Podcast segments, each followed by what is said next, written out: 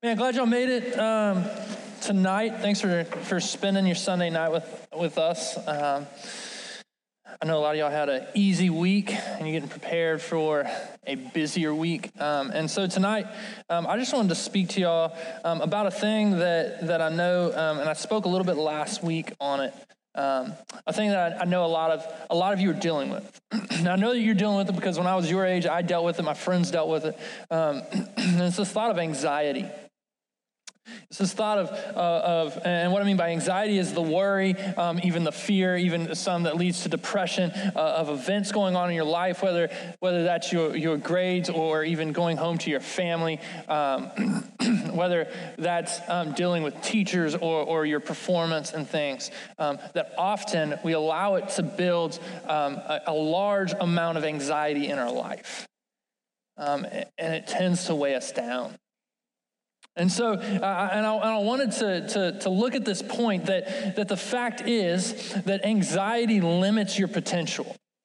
That, that not only does it, it, does it like come so naturally, but when you are anxious, you are actually limiting what you can achieve. That you actually achieve less in your anxious state than you would if you were relaxed and not as anxious. And the way you can, the way I'm going to paint this picture for you is, is it is measured. You can measure it in the most active um, and one of the hardest military forces that we our country has. That there's actually, by the way that they do it, you can actually see how anxiety affects soldiers. It's the Navy SEALs. The Navy SEALs, they go to training. Um, it's like an extracurricular training, right? You could, you could be in the Navy. but but to be a Navy SEAL is like training on top of that. And it's elite training. And, and not everyone makes it, not everyone can even, isn't even eligible to do it. And they spend a, a number of, of months out um, training. And, and, as they do it, what they have to do are things like swimming um, two miles in the ocean. That you go out and there's like a cone, like you're to swim all the way out in that ocean and you're to swim back. They have to carry phone poles. There's a picture of it right there. That like they will take them. Hey, I need y'all to squat down with that phone pole. I need you to give it 100 crunches together and I need you to pick it up and you're to run a mile. Those phone poles weigh like 500 pounds. that they put them in the mud and in the dirt and in the cold. That they just beat them up. and they, they, they really try to tear them down and get to, to the nitty gritty part of them that, that really is like, man, I want to break you to your least. I want to make it where you quit. And when they do that, if a thousand people were to join, only 200 would actually pass. That means, for the mathematicians out there, if there's 10 of you, only two of you make it. Usually we run um, around 70 high schoolers on Sunday nights. In the mornings, if you come in the morning, we, we run probably about 10 more, about 80. So you think about that. I don't know what the math is at. One and a half of you would make it, or, or, or five and a half of you, or no, what is that? Seven of you would make it. Um, nope. 16 of you would make it.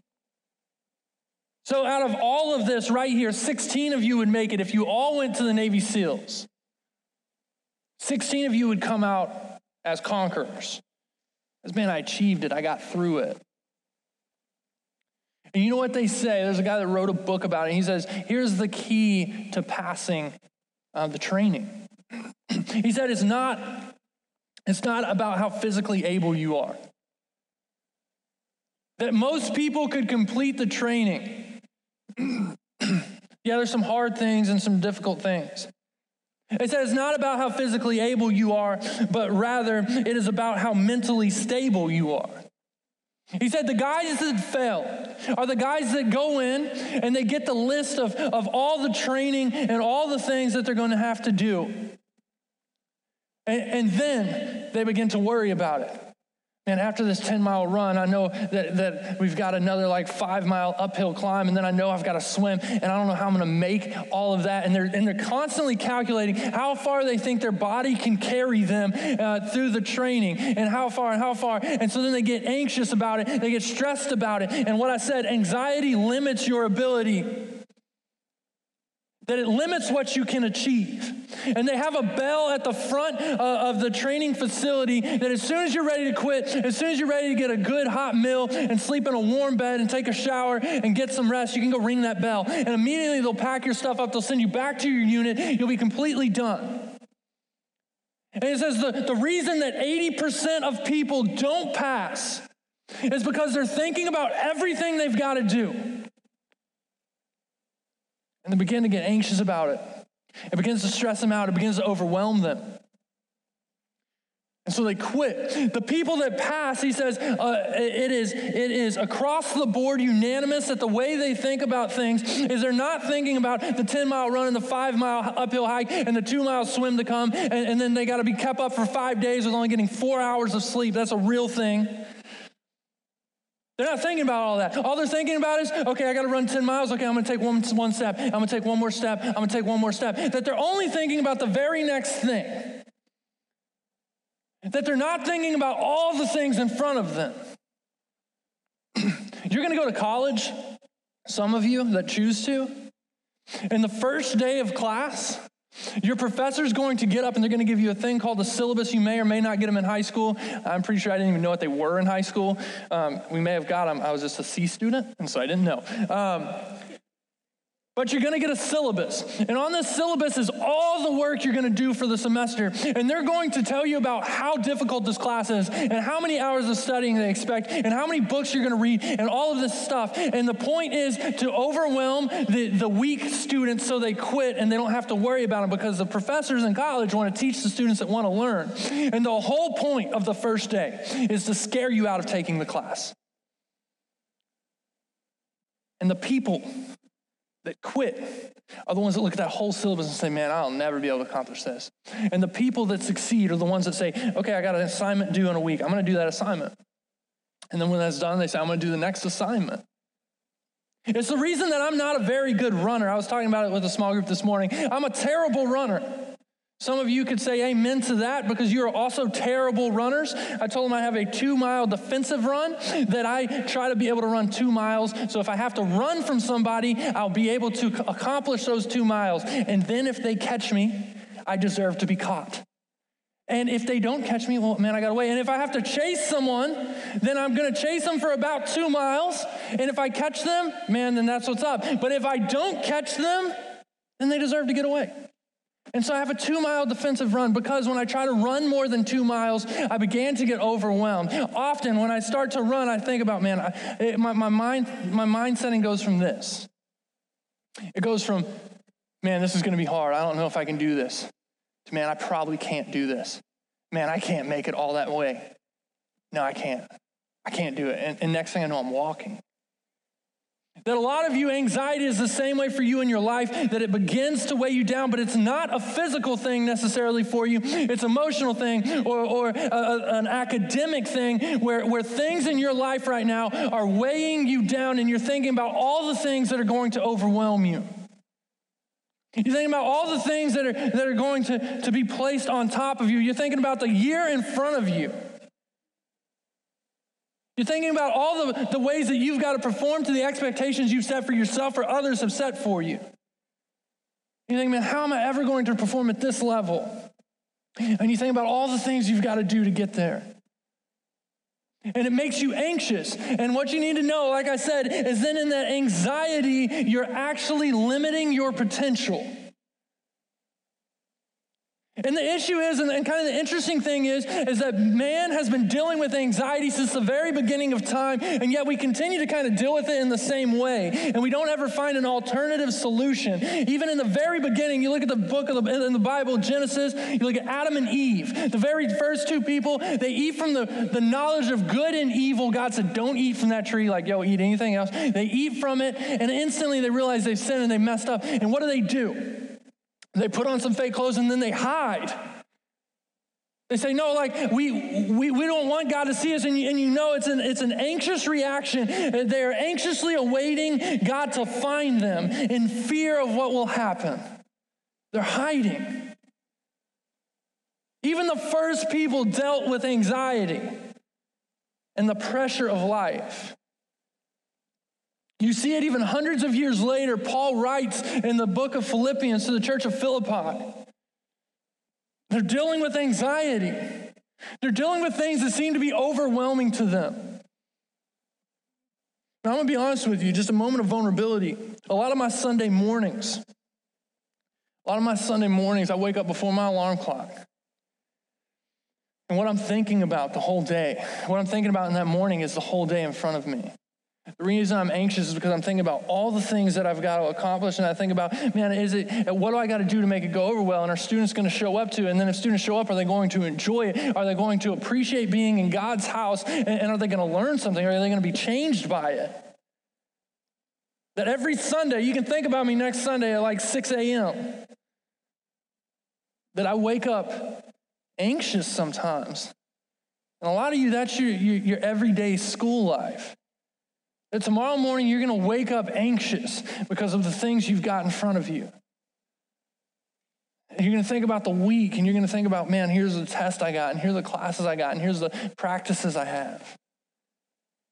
And Paul writes to this church who is dealing very similarly with anxiety, and, he tells them some things that, that are really um, life changing. But what he tells them is he doesn't tell them, and, we're going to get into it. He doesn't tell them, I want you to hear this before I read it. He doesn't tell them, hey, here's some, some key solutions, like just, man, it's like a special, special remedy to cure your anxiety. You just do these five easy steps and, and you're cured. No, he says, hey, here's a lifestyle change. I want you to hear that. A lot of you take Christian as easy steps, like a, a, little special remedy I do when I'm in trouble. But Christianity isn't that. God says, No, I, I want you to have a lifestyle change that's centered around me. He says, Man, in your lifestyle change, you, you see the benefits of a life in me. And so Paul's encouraging them uh, to, to accomplish this lifestyle change. And this is what he says. This is Philippians 4 4 through 7. He says, Always be full of joy in the Lord. I say it again, rejoice. Let everyone see that you are considerate in all you do. Remember, the Lord is coming soon. And so he starts this way. And what you need to know, you can probably read that verse backwards. Can you go back to the verse for me, real quick? You can probably read that verse backwards. Hey, remember, the Lord is coming soon. So be full of joy. Hey, remember, whatever you're dealing with and whatever's going on in your life is going to end. Often in high school, the problem is, is that you have not seen past what you're experiencing today. That you don't know when this stage of your life will end. That's why you get anxious. Man, when will this end? When will this let up? That's why you make irrational decisions sometimes. Because you lost all hope, man, this is never gonna end. Life is never gonna get easier. Because to this point, life has probably only gotten harder for you. It's gotten harder to figure out. It's gotten harder to get good grades. It's gotten harder to make friends. It's gotten harder to, to find approval from others. It's gotten harder to be unique and to be noticed. And you're like, man, when will this stage end? What you need to understand is when you get to college, it gets a whole lot better. That it doesn't. But the problem is, you don't know that. You've never experienced that. He says, so whatever you're dealing with, just know it will end, that the Lord will come back, that, that you, you are not stuck in this forever. He says, so rejoice. And, and then he kind of throws this weird sentence in the middle. He says, and let everyone see that you're considerate in all that you do. Uh, like I, I think about it like anxious people like instantly transform into like a chihuahua right they're like so nippy and like snippy and they're so short tempered and when someone's anxious, you can probably attest to this about yourself. That when you're anxious and someone like asks you to do something, you're like, no, no, no, like stop that. And you like become like this little like feisty animal. Like when Nolan and I fight, the most often we fight is when I'm anxious. Is when I've got something that's occupying my mind and it limits how good of a husband I can be because I'm anxious about something else. And so, what he says, uh, is right here, what he says, he says, What I want you to do is remember that God's coming back, so rejoice in the Lord and then be considerate. Don't allow it to take over your life. And then he addresses it head on. He says, Don't be anxious about anything. Instead, pray about everything says, All right, so don't be anxious about anything. Instead, I want you to pray about everything. And here's how I want you to pray. He says, Tell God what you need. and thank Him for all He has done, and then you'll experience God's peace, which exceeds everything or anything that we can understand. His peace will guard your hearts and your minds as you live in Christ Jesus. He says, Don't be anxious about anything, but instead, I want you to pray like this. He says, First, I want you to pray and tell God what you need. Often, if you've been raised in the church, I'm talking to you right now. That often your prayer consists of, like, Dear God, thank you for this food. Help me have a good day. Amen. That is not prayer. Like, that is you reciting a quote that you have said since you were six. Prayer is getting before God and saying, God, here is my heart and here is my mind. And not that, that when you go and eat your food, you can't say, man, God, thank you for this blessing. Thank you for this food. May it be nourishing to my body. May it give me the nutrients I need to do your ministry. Man, and if you pray that every day and really meant it, yes, that's absolutely prayer. But the way a lot of us say it is a robotic sense. God, thank you for today. Help me have a good night's sleep. Amen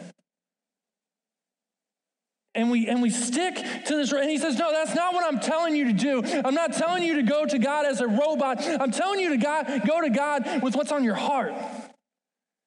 That you tell him what you truly need. That you tell him what you're truly fearing. That you tell him why you're fearing it. That you truly begin to open up a conversation with the lord about what's on your heart. And then he says something that's key that a lot of us stop there if we do that at all. But then the next part is crucial. He says, But then I want you to thank him for all that he has done. Not all that he will do, not all that he is doing, but all that he has done. If you're going to be thankful about what someone has done, it, calls for you to recall what they've done. He says, I want you to recall everything that God has done in the past, all the ways He's provided for you, all the things He's accomplished in your life. If you're sitting here and you can hear my voice, what I want you to understand right now is that you are a very blessed people. That last night you probably slept in a climate controlled environment. And if you did not, you had a blanket to keep you warm enough from freezing to death. And I guarantee you ate. And if you hadn't eaten all day, you just had some pizza. And because we still have some leftover pizza, or we did, it means none of you hadn't eaten all day because you would have eaten the rest of that that you are blessed, that God is in fact taking care of you. But often when our anxiety gets a hold of us, eyes right here, I want you to see this. Often when our anxiety gets a hold of us, our eyes go down on our problem and we see an island and all we see is the problem. And we're, we're stuck on that. And so we begin to get anxious and depressed and worried and, and limit what we can do because we see our island of a problem. And he's saying, hey, I want you to get your eyes up and I want you to look back at all the other little problems you had and realize that God is taking care of you in that. And realize that today you are alive because God continues to take care of you in that. That you are blessed. That you're breathing. That you have sound mind. That your heart beats strong. He says, I want you to thank God for all that He's done. And then this is the really cool part. He says, and then you'll experience God's peace, which exceeds anything we can understand. His peace will guard your hearts and your minds as you live in Christ Jesus. And so, Paul again he says, Hey, I'm not telling you to, to, to, do a special remedy, to do the, the two easy steps of an anxiety free life. He's saying, I'm telling you to have a lifestyle change, that you begin to take your issues to God and say, God, here's what's on my heart, and here's what I'm dealing with. And God, man, but I'm not forgetful about how you've provided. And God, I'm resting in your consistency. That God, you are a God that, that will continue to provide because you are a God who has provided in the past and you never change. He says, and then in that moment, the peace of God, which exceeds your understanding, which goes beyond your circumstances, which leaves you dumbfounded, meaning you say, What? I don't understand. I am dumb to the situation as to why I have peace in this moment. He says, and then that peace will overcome you. That your anxiety is removed. God slowly removes your anxiety as you continue to remember how He provides and you continue to give Him what's on your heart and on your mind. Because, man, if you're anxious, if you're dealing with anxiety, and take it to the Lord. Remember how He's provided. And then I would encourage you that you then take the next step that you don't focus on the 10 or the 20 or the 30 days of school left or the 100 days of school left. You don't focus on, on what people are going to think of you or on the imperfections in your performance, but you just take the next step. Okay, I'm going to take a step to get better. Okay, I'm going to take a step to get this grade done. Okay, I'm going to take a step to achieve what God has put on my heart. Okay, and, and you're looking at the next step and you're not looking uh, 10 miles down the road, allowing it to overwhelm you.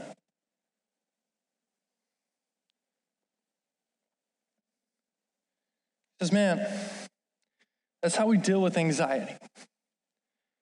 That we bring it before God.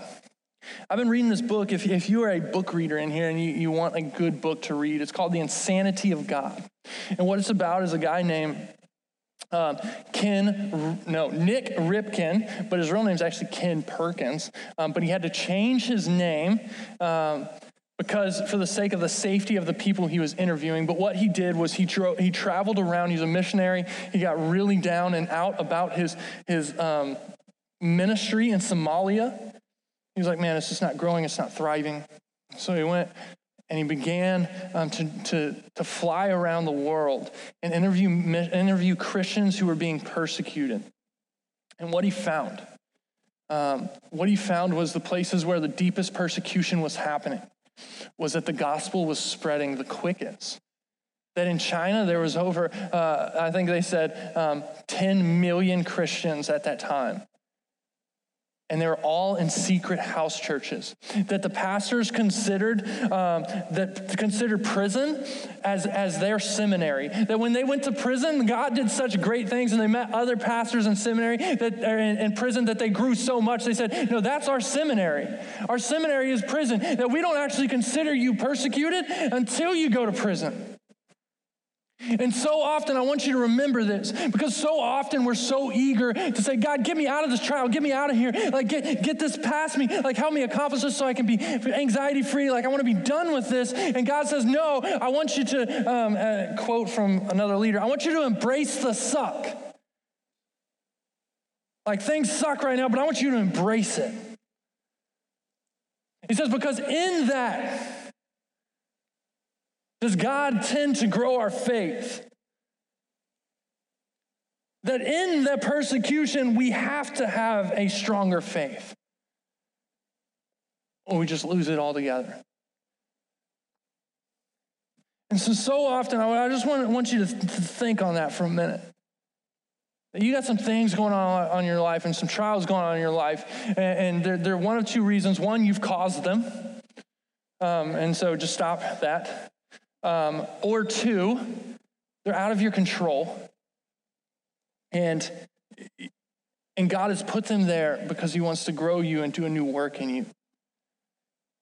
And He's not leaving you. He hasn't forgot about you. He's not saying, like, hey, have fun in the trial, now go and die. No, He's saying, like, no, like, I, I want you to work through this. I want, I want your faith to grow. So I'm going to allow some things to go on in your life, but, but I haven't abandoned you. But in that moment, in that time, says, man, bring, bring those to me. Bring those trials to me. Bring those, those pains to me. Tell me what's on your heart.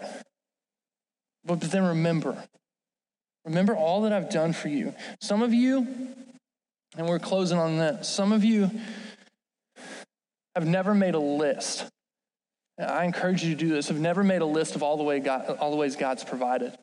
I mean, from the smallest things to the biggest things. Like, I challenge you to deal with that. If you deal with anxiety on a real level, on a big level, I challenge you to go home and this week work on a list. Work on a list of all the ways that God has provided in your life. The big ones, the small ones, every one of them. I want you to, I want you to take some time and do it. And I promise you that if you've got it done in 30 minutes, then you're doing it wrong, that you're not thinking of everything. That if, if it only takes you one page, you're probably not thinking of everything. But I challenge you to go home and then don't throw that list away. I want you to hang that on your wall and be a remembrance to you all the way that God provides. He is a faithful God, never changing. And yet he loves you deeply. So as I close, I'm just gonna ask you to bow your heads and close your eyes as we pray. What I need you to know about what I've said to you tonight is that this applies to those who have found faith in Jesus Christ, that those who have received the saving grace of Jesus. That if you're in here and you've never come to a moment where you say, God, I realize that I am a sinner, that I am messed up, that my way of achieving in life is not the best way. And I realize that Jesus died on the cross for my sin and beat death so that I may have life. That if you have never confessed that to God, then you are not saved. And here's what I need you to understand that it's going to be really hard for you to find peace in a God that you do not have a relationship with. That he said, Man, for those that are my sons and my daughters that have found faith in me, then come to me with the things in your heart. Remember the way that I've saved you and I'm providing for you.